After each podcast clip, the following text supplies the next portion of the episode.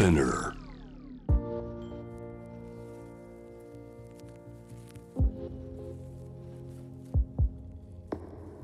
藤原新也、新東京漂流。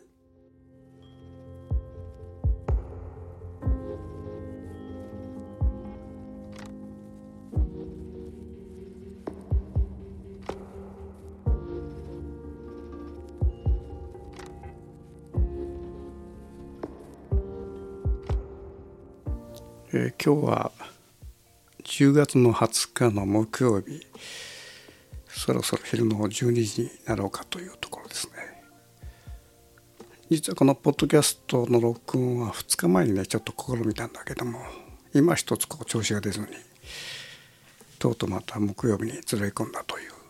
そういう形になってます。今日はね朝から本当にいい天気で、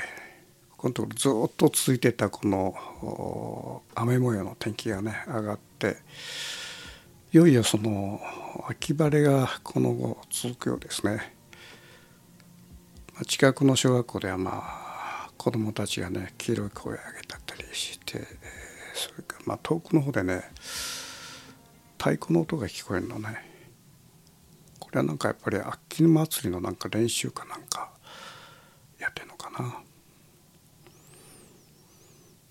先週と先々週はインドの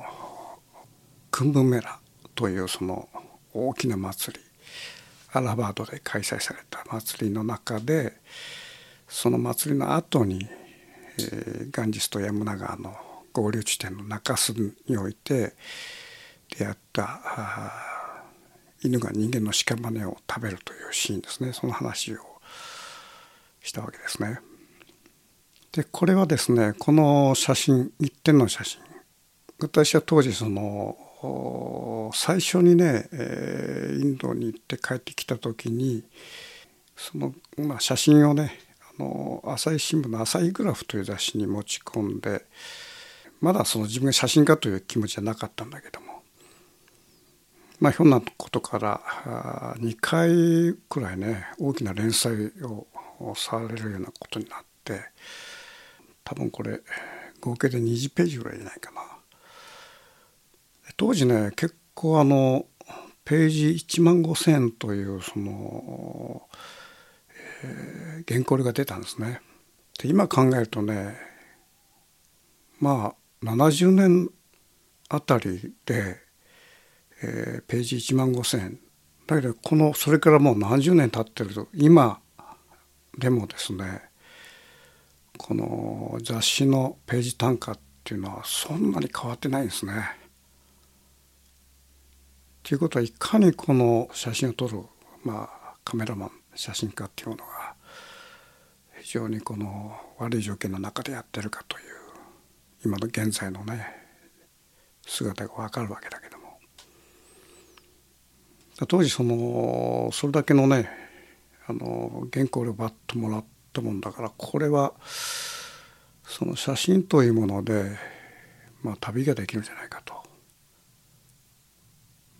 というのはね、僕は写真家になろうとかそういう気持ちがなくてですね、旅ができればいいと、日銭が稼げばいいというその思いでカメラを持ちましたわけですね。それで、再びちょっとインド行って写真を撮ってみようということで、最初の時はかなり重装備、28ミリ、50ミリ、105ミリ、500ミリのねレフレクションレンズ、これはちょっとレフレクターレンズだから長さはそんな短いんですね。20センチか30センチあるかないかっていうレンズ、それから三脚まで持ち歩いて、いわゆる写真家らしい姿で写真を撮り歩いたというのが2回目のインド公なんですね。でその時に出会ったのが、いわゆる先週お話しした犬が人間を食べているというシーン、それも非常にこの、美しい風景の中で極めてこの何まあこう写真的な写真が撮れたわけで、これはまあ次のなんか朝日グラスの連載のまあ目玉になるという、まあ、確信をね持って一旦帰郷したわけですね。ただこれはね、この犬が人間食べてるこの写真というのはまあいろいろねその後物語があるんだけども、実は朝日グラフには掲載されなかったんですね。というのはね、当時そのベトナム戦争が、まあ、まだ持続していて、ベトナム戦争を取材された石川文洋さん、この方本当のベトナム戦争の方にはね入り込んですごい仕事をしてるんだけども、その石川文洋さんが撮られたベトナムの写真で、ベトナムいわゆるベトコンという言い方するんだけど、ベトコン北ベトナムの戦士ですよねの戦士のまあなんか地雷かなんか知らんけど体がズタズタになって、まあ体の上半身だけがねブラッとしたそのものをですね米兵が持ち上げて笑ってるという、そういうもう刺激的なねかなり残虐な写真が、朝日グラフに載って、その時にねかなり物議を醸したんですね。こういう死体の写真を載せるのはいかがなものかという、まあ、いろんな物議を醸した。その流れの中で、僕のその屍をね人間の屍を犬が食ってるというシーンの写真を持ち込んで、連載の中で掲載したいということだったんだけども、これがねなぜか却下されたんですね。当時伊藤さんという編集長の方だったんだけども、それが却下されて、その却下のねやっぱりその大元にはやっぱり さっき申し上げた石川文洋さんの、まあ、ベトナムのね写真が伏線として僕あったと思うわけね。それでまあ通知があって、この犬が人間食べてるシーンは今回の連載には使わないということを言われた時にはかなりショックでね、これはねいわゆるベトナム戦争のいわゆるこの戦死写真とね、いわゆるこの人間の営みの中でなんか一つの死体がですね生成る点の中でこう、生命連鎖の中でこう世界に吸収されていくという極めて自然なね死の姿と、これは一緒じゃないんじゃないかと、そういう話をね当時の編集長さんにしたわけですよ。それは理解されたんだけども、やっぱり保身なんですね。まあまた何かあった時に困るという、まあ、当時ね忖度とか保身っていうのはめったにない時代だったんだけども、さすがにこの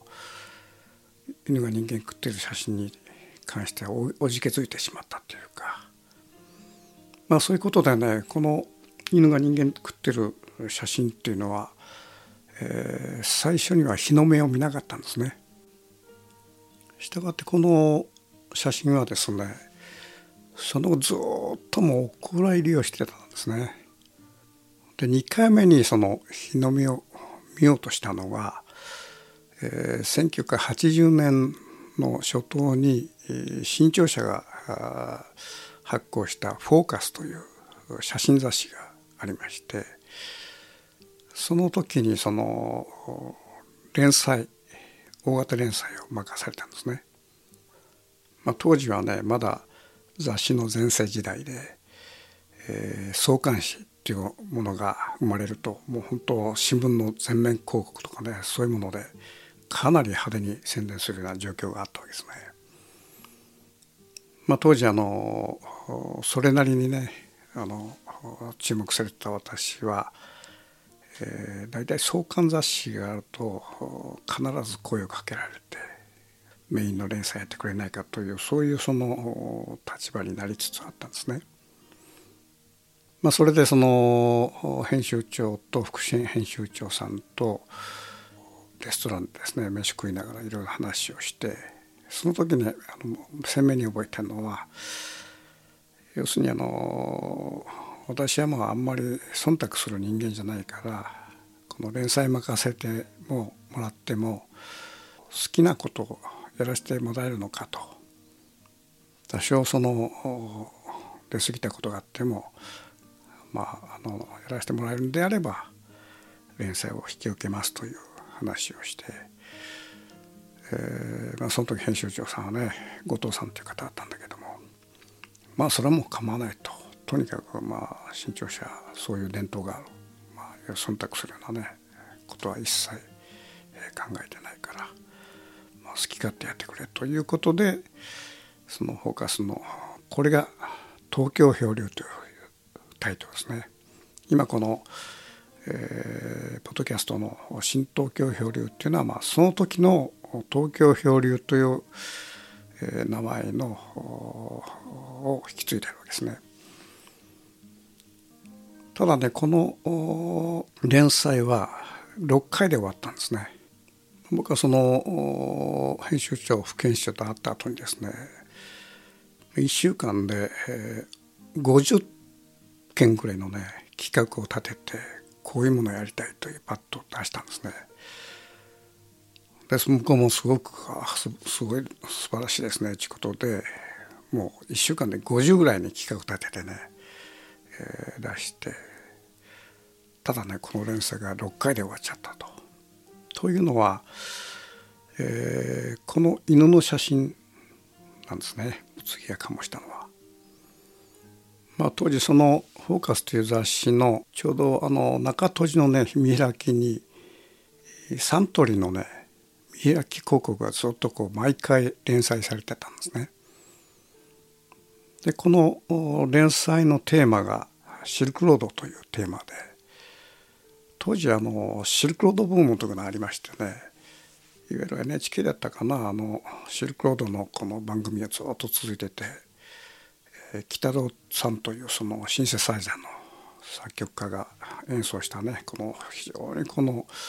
ロマンティックな音楽とともにシルクロードロマンみたいなね番組をねやってて、そういうブームに乗ってこのサントリーのシルクロードのその広告というものがフォーカスのちょうどこのメインのねページにちょっと連載されてたと。でこれがねどうも気に障ってですね、この要するに第三世界というものをこんなに自分たちの気持ちのいい題材として扱う。だけども第三世界というのはね上もあったり下もあったりいろんなことがあるわけで、そういう気持ちのいい世界ではないと。確かにそういう世界もあるけどもこういう世界もあるんだということで、そういう批判名的な意味においてこのシルクロードシリーズ、サントリーのねシルクロードシリーズを揶揄するようなね記事を作ったわけですよ。いわゆる同じ雑誌のサントリーの広告のパロディですね、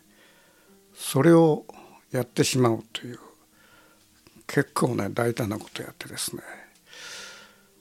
その時に使ったのが犬が人間食ってる写真なんですね。その時に初めて人間は犬に食われるほど自由だという大きなこの言葉をそれにつけて、しかもサントリーの広告と全く同じようにダルマのウイスキーですね、写真が上にあって、それからウイスキーのコメントですね、小さなコメントも同じように書いて、それで、当時ダルマのウイスキーというものが原価がいくらかということを調べて値段を原価にしたりね、パロディとしてはなかなかね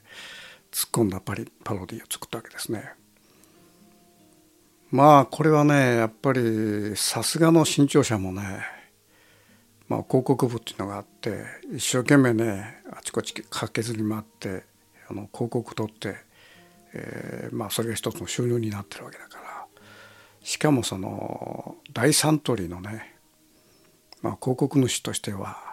もう大変なそのクライアントの広告を、しかもその自分の雑誌に載ってる広告をこのパロディ化するような、記事をねそこに載せるっていうのは、まあ今考えるとねこれなかなかまあやばいですよね。ただまあ当時の僕はね今でもあんまり変わらないんだけども、まあ忖度って一切なくてそれをやろうとで入稿したんですね。そうするとね編集部は相当迷った。当然社内でもねいろいろこう物議を醸してこれをどうすべきかというけんけんがくとしたそのまあ議論があったらしいんだけども、まあ結局はねこれは却下だということで、まあ副編集長がと一緒にそのまあ品川のホテルパシフィックだったかな、そこで会っていろいろ事情を聞いて、やっぱり藤原さんこれは無理ですと、申し訳ないということで、この記事は却下されると。でその記事の対案として一切そのサントリーのだるまだとか一切何もない、ただの東京漂流人間は犬に食われる途中だという相当その写真だけで何のことやさっぱりわからないページになったんですね。もうそれがもうすでにすり出しがあったもんだからこれも変更が効かないわけで、そのまあ空っぽのねページを見て分かりましたと、これでまあ私もその連載をやめますということで、そのフォーカスの連載は6回で終わったんですね。まあそういう経緯なんですね。だからこういう物議を醸したから新潮社から私が降ろされたんじゃなくて、私が自分から降りたということなんですね。ということでこの犬が人間の屍を食べている写真、一点のあの写真ですね。これはまあ一応その雑誌の中で日の目を見たんだけど、やっぱ非常に中途半端な形で、掲載されたと。でその後私はもう東京漂流というそのかなり分厚いノンフィクションを書いて、その中でその経緯とともにその再び犬の写真を載せた、まあ、そういう経緯で初めてその犬の写真がですね正常にこの世の中に出ていったということなんですね。この東京漂流という書籍はその当時まあ結構何十万部と売れるベストセラーになって、いろんなまあ方面からのねこう注目があったんだけども、ただねこの後ね僕は完全に干されるんですね。要するに雑誌の中で大サントリーを批判したパロディをしてしまった藤原っていうのはこれは触ると怖いと、まあ、そういうねまあ空気っていうかな、それが出版界にザーッと広がってですね、まあ、その後ね東京漂流出したのが1983年だったかな。それ以降その創刊誌があってもねほとんど声がかからなくなった。大体ねさっき申し上げたように、まあ、藤原っていうのは注目されてたから何らかの、まあ、創刊誌があると大体声がかかってたんだけども、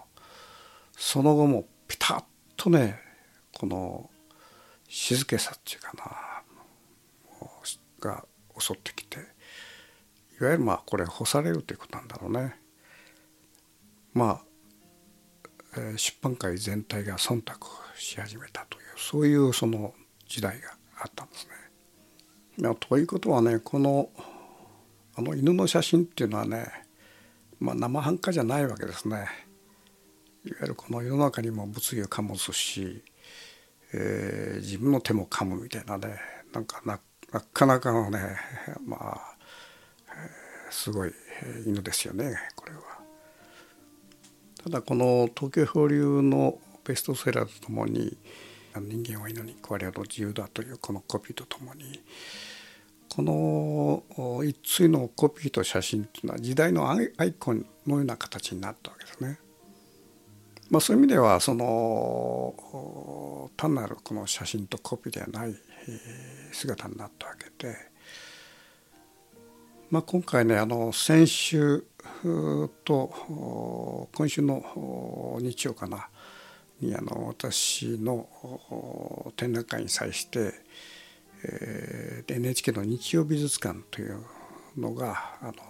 流れたんだけども、45分のメイン番組で私のロケを撮影したシーンが出たんだけども、その中ではね、もうのっけからこの犬の写真がバーンと出てきて、人間は犬に食われると自由だというね、そういうコピーとともに、それが3回ぐらいドーンと出てきたかな。昨今ね、 NHK の民放化っていうか、非常にこれがNHK 化というのは番組がどんどん増える中で、どうやらね、この日曜美術館っていうのは民放でもね、最後のこの残った番組っていうのはあるらしいけども、この番組もね、今回見てみるとなかなかいい番組でね、特にその忖度もなしに犬の写真をデカデカ出したという、この肝っ玉は大したもんだなと。そういう意味でこの1971年に撮られた犬の写真はね、